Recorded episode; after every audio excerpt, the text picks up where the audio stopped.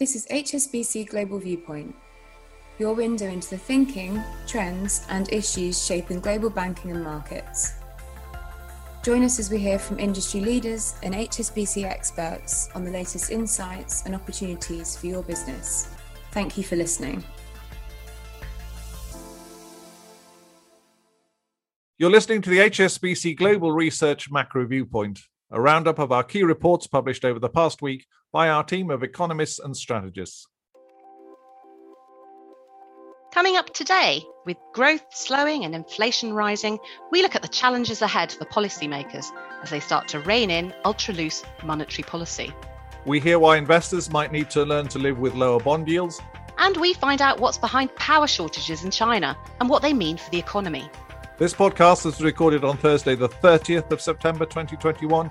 Our full disclosures and disclaimers can be found in the link attached to the podcast. Hello, I'm Mary Watkins. And I'm Chris Brown Humes. First up this week, we're going to discuss the economic outlook for the rest of the year and beyond. Janet Henry is our global chief economist, and she joins me now.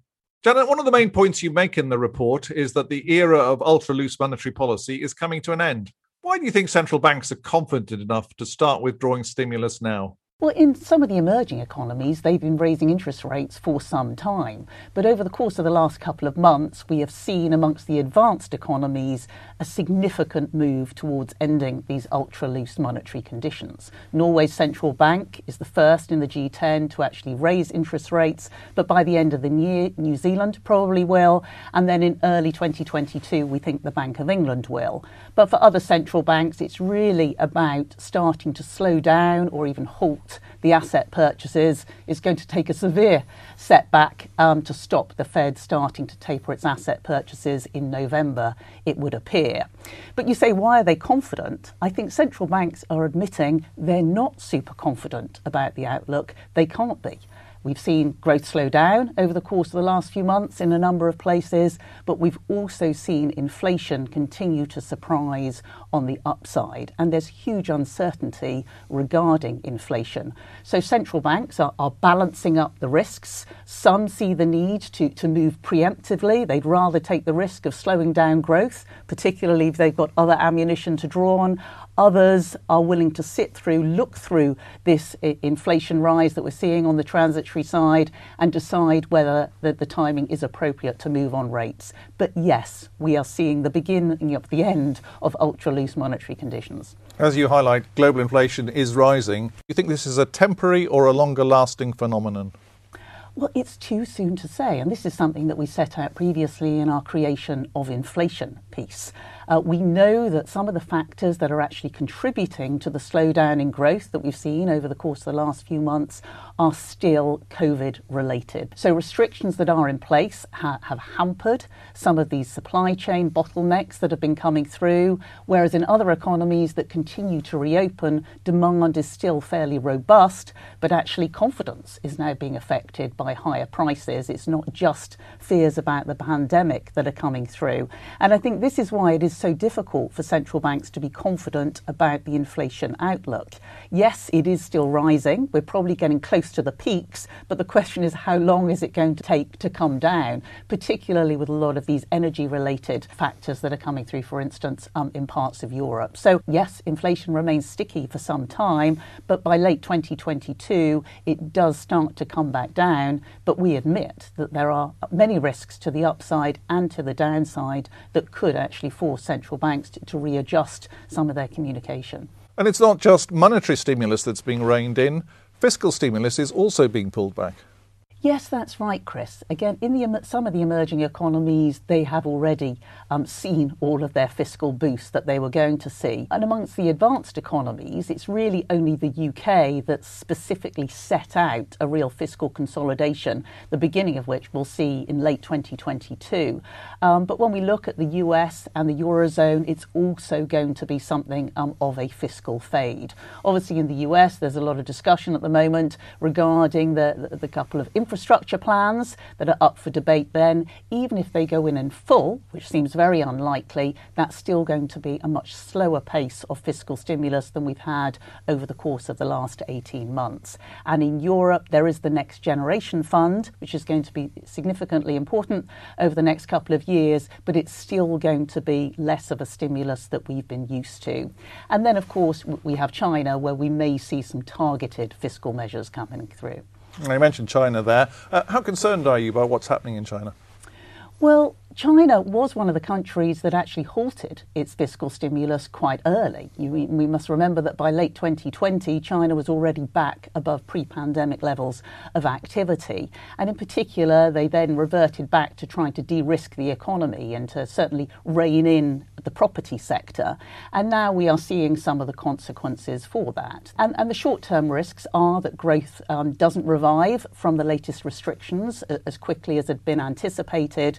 And already we were looking for a bit more um, fiscal stimulus regarding the um, infrastructure side. We've also seen at, at the margin um, some monetary easing uh, starting to happen, but we do look for, for some, some improvement in activity. But we need to remember, even our growth forecast for China in 2022 and 2023, we're not looking for it to get back to 6 to 7% kind of growth rates. So it's going to be a very different world for some of the emerging economies in a world where, where China perhaps isn't growing uh, as quickly, and of course the Fed is tapering. Janet, thanks very much indeed for giving us that summary. Thank you, Chris.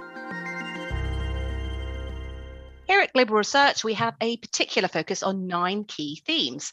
One of those is that bond yields will stay lower for longer. Stephen Major, Global Head of Fixed Income, is here with an update. So, Steve, you've had this lower for longer theme for about a decade. Are you saying in this report that investors are still in denial about this theme and that they should learn to live with it? Well, we are saying that because our view is quite deep seated and based on longer term fundamental drivers.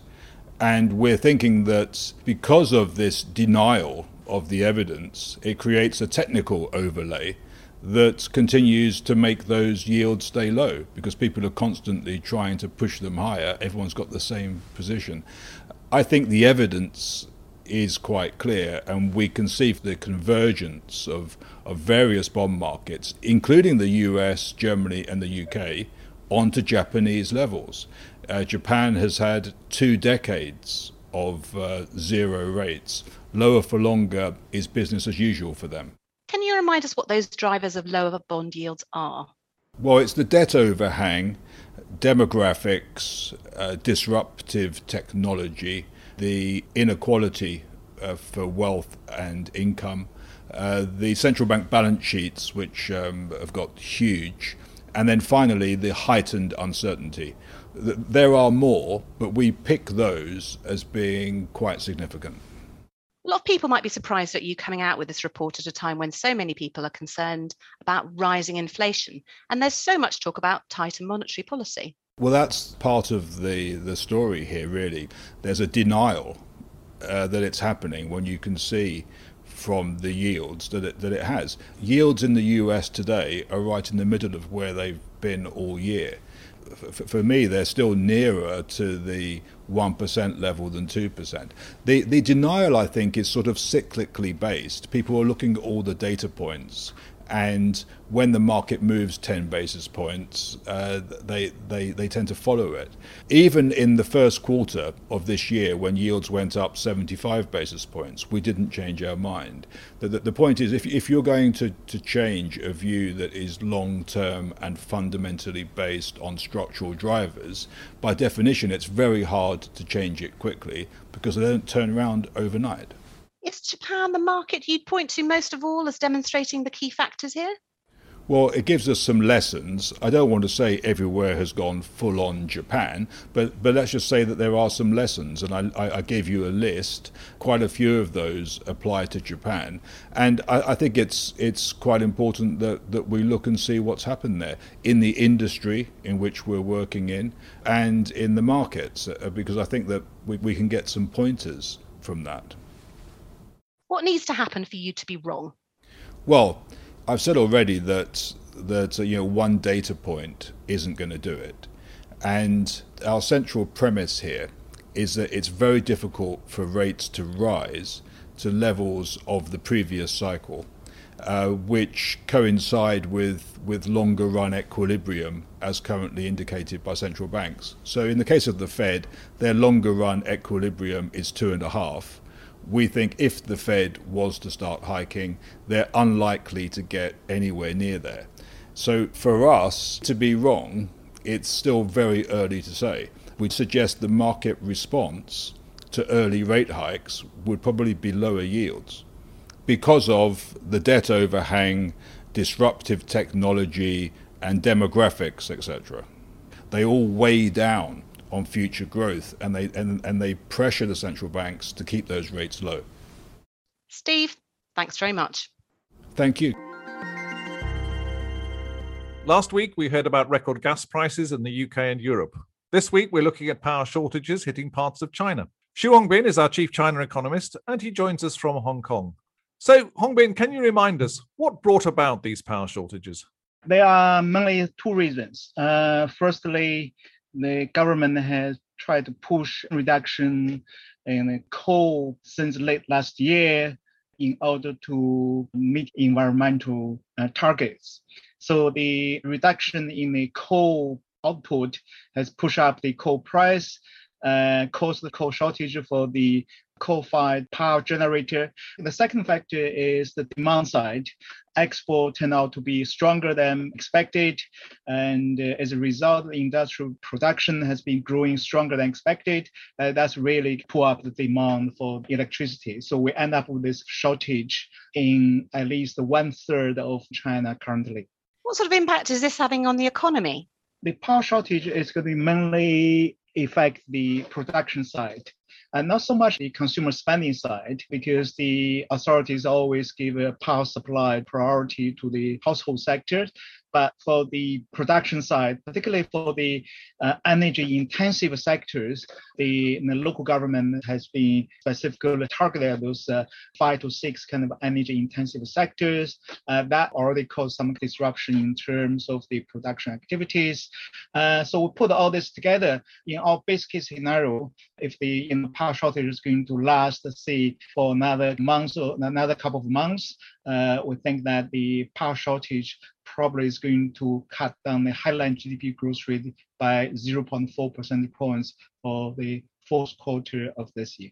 What action is the central government taking to try and fix this? Two things they can do. Firstly, they can resume some coal mining activities. Uh, in fact, they are already doing that.